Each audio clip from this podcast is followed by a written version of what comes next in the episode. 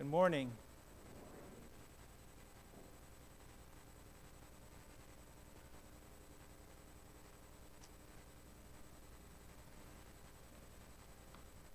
When I was preparing my sermon last week, uh, one of the things that I did is I was looking and, and reading several chapters in Acts because I wanted to better understand the context of kind of how Paul, uh, how his relationship started with, uh, with, the, with the Thessalonians.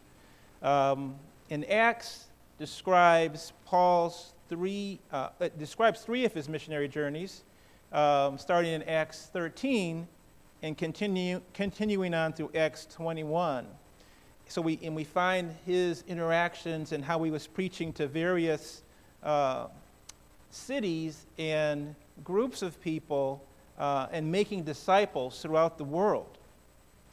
And uh, one of the things that I noticed and that was interesting to me was that whenever Paul went to a new city, he would always look for where the Jewish, uh, where the Jewish people gathered. And usually that was a synagogue or a place of worship. And also, one of the things that kind of surprised me is that whenever he preached, um, there was also um, Gentiles there, and Gentiles responding to that message. Um, and so it was interesting to me how who these Gentiles were and how they came to be uh, around the Jews and near the Jews. So that's one of the things I kind of looked at and want to discuss a little bit today. Have any of you ever heard of a term called the Jewish diaspora? No? Yes? Yes. So um, the, it's kind of like how they were spread through the world. And what happened in 722 BC, um, you know what happened? The, the Assyrian Empire came in and attacked the northern kingdom and took them into captivity. And they dispersed those people, uh, those Jews were dispersed throughout the Assyrian uh, empire or kingdom. But what happened with them is they actually lost their identity. They, did not, they weren't able to maintain their identity as Jews. Um, but what happened in 586 BC, I guess about 150, 140, 50 years later, the Babylonian Empire was the dominant world power.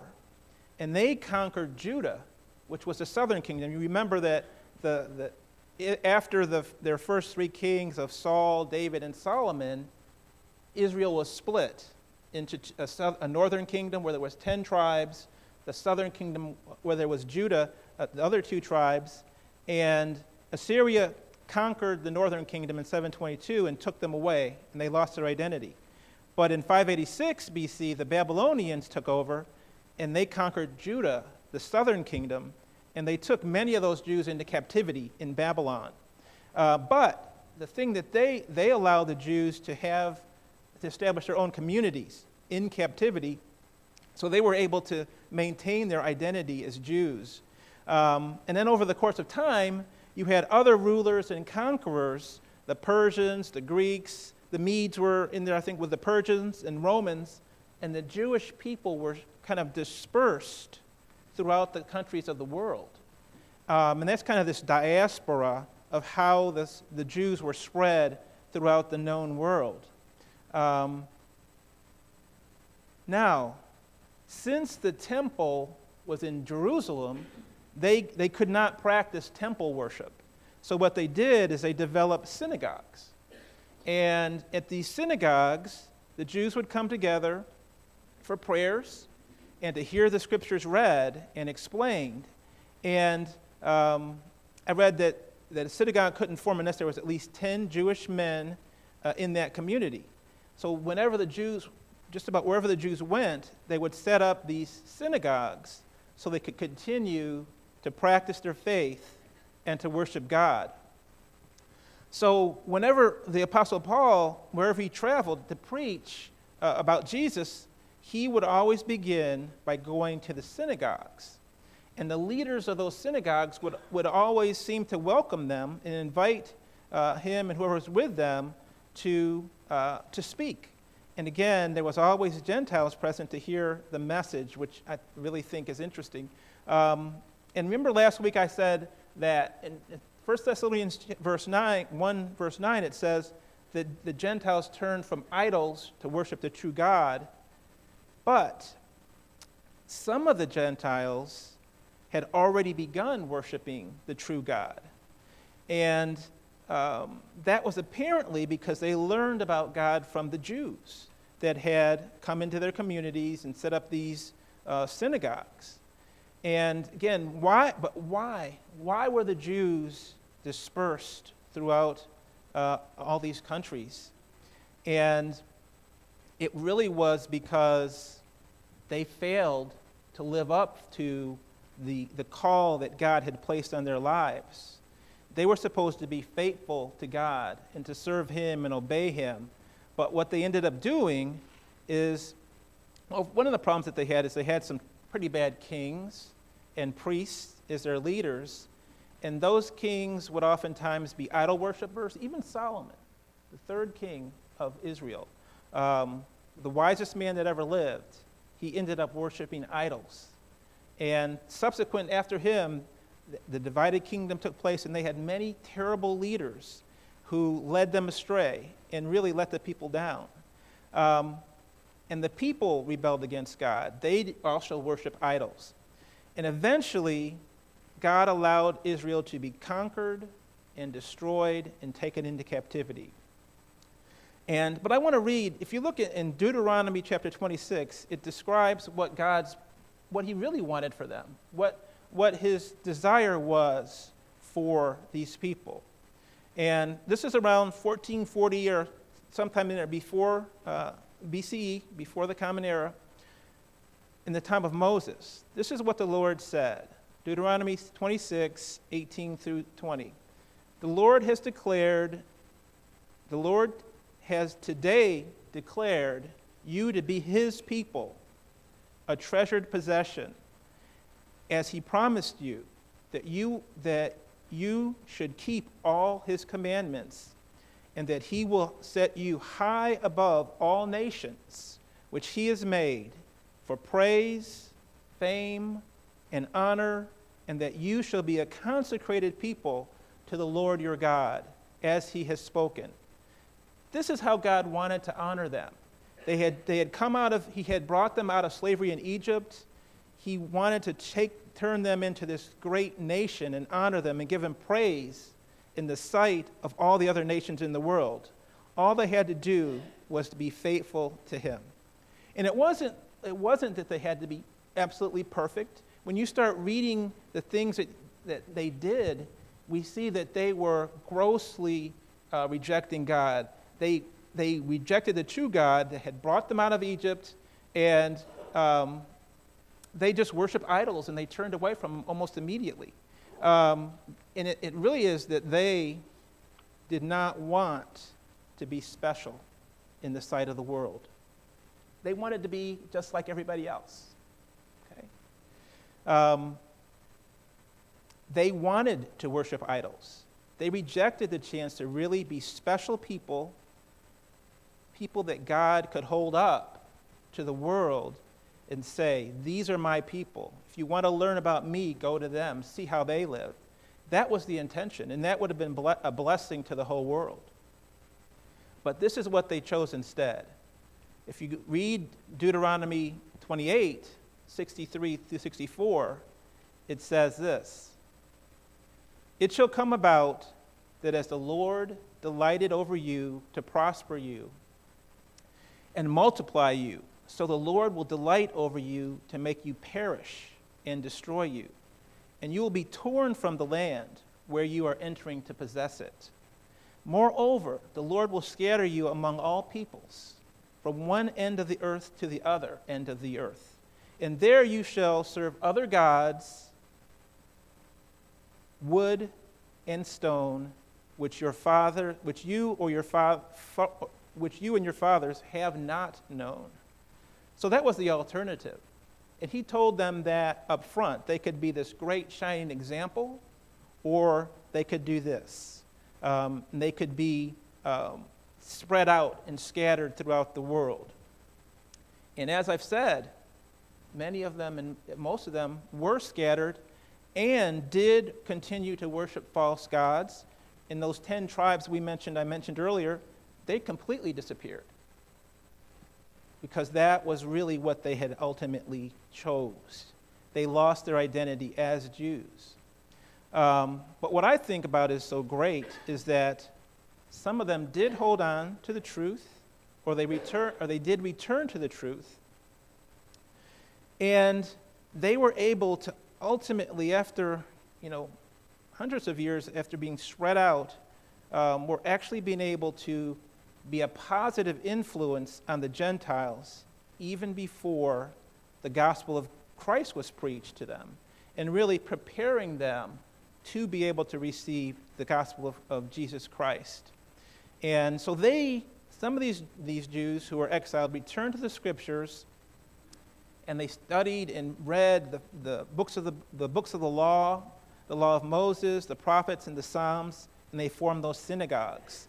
And they gathered on a regular basis to hear the scriptures read and to pray and to, and to be discussed. But I want to ask us about us. What also, we also have a call, do we not? We have a great call from God about how we are supposed to live. And I, want to, I wonder do we want to be special people in the sight of the world? Are we willing for people to know uh, of our faith? Uh, people that work and at school and other places that we go, um, do we take seriously the words of the Bible? You know, such as Matthew 4 4, that says, It is written, Man shall not live on bread alone, but on every word that proceeds out of the mouth of God. Do we take that seriously? And if we do, why would we neglect reading the scriptures? Why would we neglect studying the scriptures and obeying the word of God? So we need to, we need to take to heart our call and to be willing to live up to the expectation and the belief that God has for us. Do we want to be known as a people that belong to God? If so, we should remember this what it says in Philippians chapter 2 verse 14 uh, through 16, which says, "Do everything without complaining or arguing, so that you may be blameless and pure, children of God, without fault, in a crooked and depraved generation, in which you shine like stars in the universe, as you hold out the words of life." Do we really want to shine like stars? Do we really want to shine like stars? Or do we want to fit in with everyone else? Uh, simply put, do we want to follow this world to hell? Or do we want to lead as many as possible to heaven? Um, that's, that's really, if we just conform to what we see around us, we're going to be following everybody else to, to hell. Um, and I know, you know, I, I know that many we want to lead our friends and families to God. But we, never, we need to lose, never, never, never lose sight of our purpose, that we're supposed to really be working at that and trying to, trying to work hard to lead others to know um, Jesus and to put that into their hearts that they will one day know God and Jesus. If we do lose our way, um, or if we have lost our way, I think that the Jews in diaspora can give us hope that even if we fail or have failed, we can return. We can return and be used again for God's glory. And you know, the Bible doesn't tell us exactly how the Jews, Jews influenced the Gentiles to believe in God. But somehow I believe that when they heard the reading of the Old Testament scriptures and they heard the stories of the things that God had done, they came to believe in the true and living God. And these were people, these Jews were people who had failed miserably before. Uh, they had been conquered, taken away into a foreign land, but nevertheless, God was able to use them for the good of the world. I want to remind us of Cornelius in Acts uh, 10, verses 1 and 2. It says, At Caesarea, there was a man named Cornelius a centurion in what, what is known as the Italian Regiment. He and all his family were devout and God fearing. He gave generously to those in need and prayed to God regularly. Again, the Bible doesn't tell us how Cornelius came to be a devout and God fearing man, but he prayed and worshiped the true God, but he was a Gentile.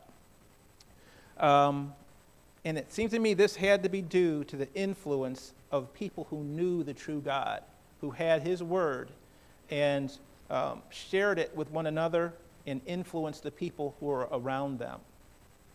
And as you read about um, Paul's missionary journeys, you will hear Paul addressing Jews, God fearing people, and proselytes.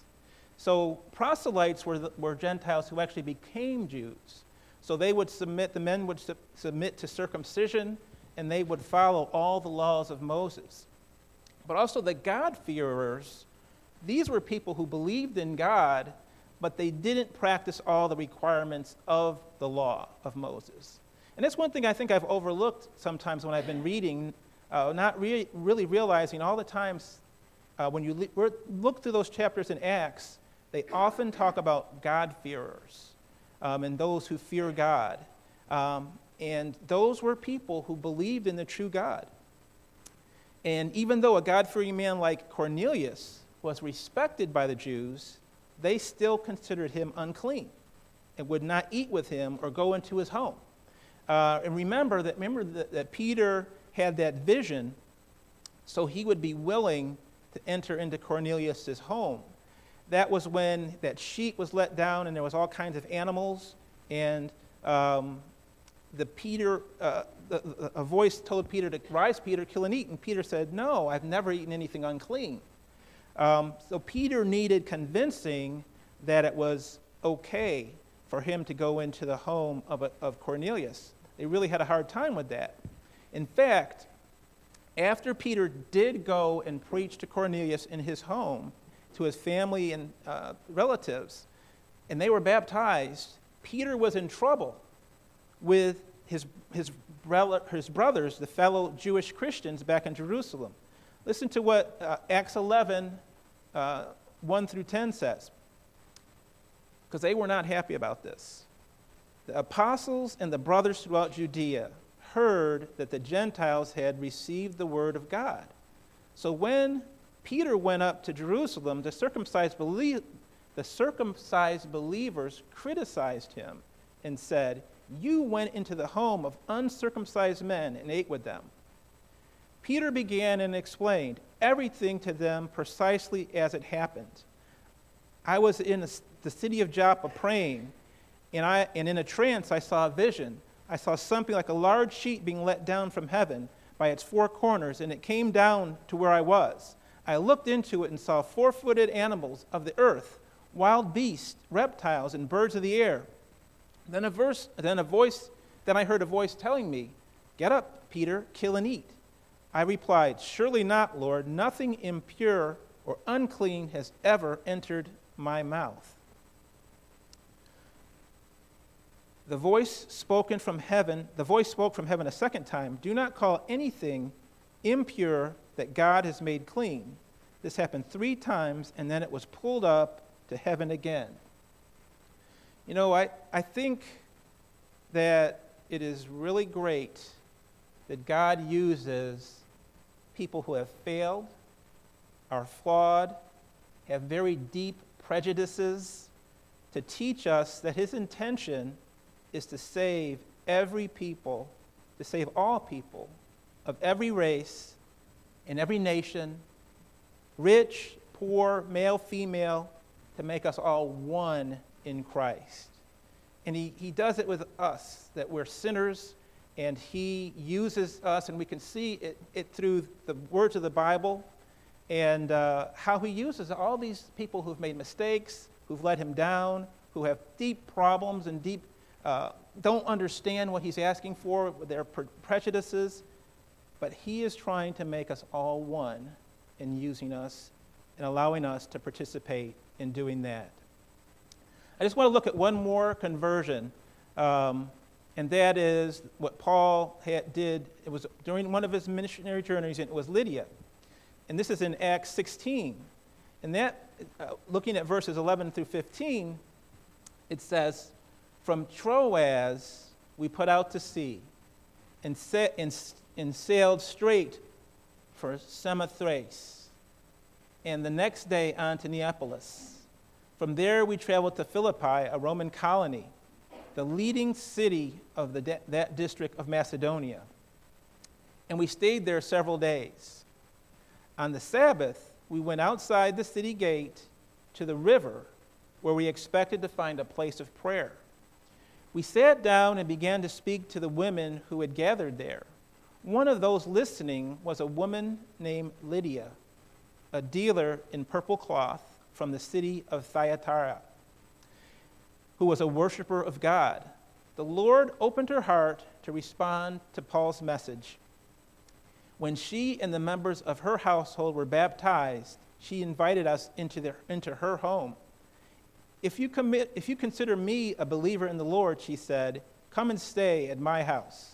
And she, and she persuaded us. Notice that in this passage, Paul didn't find a synagogue.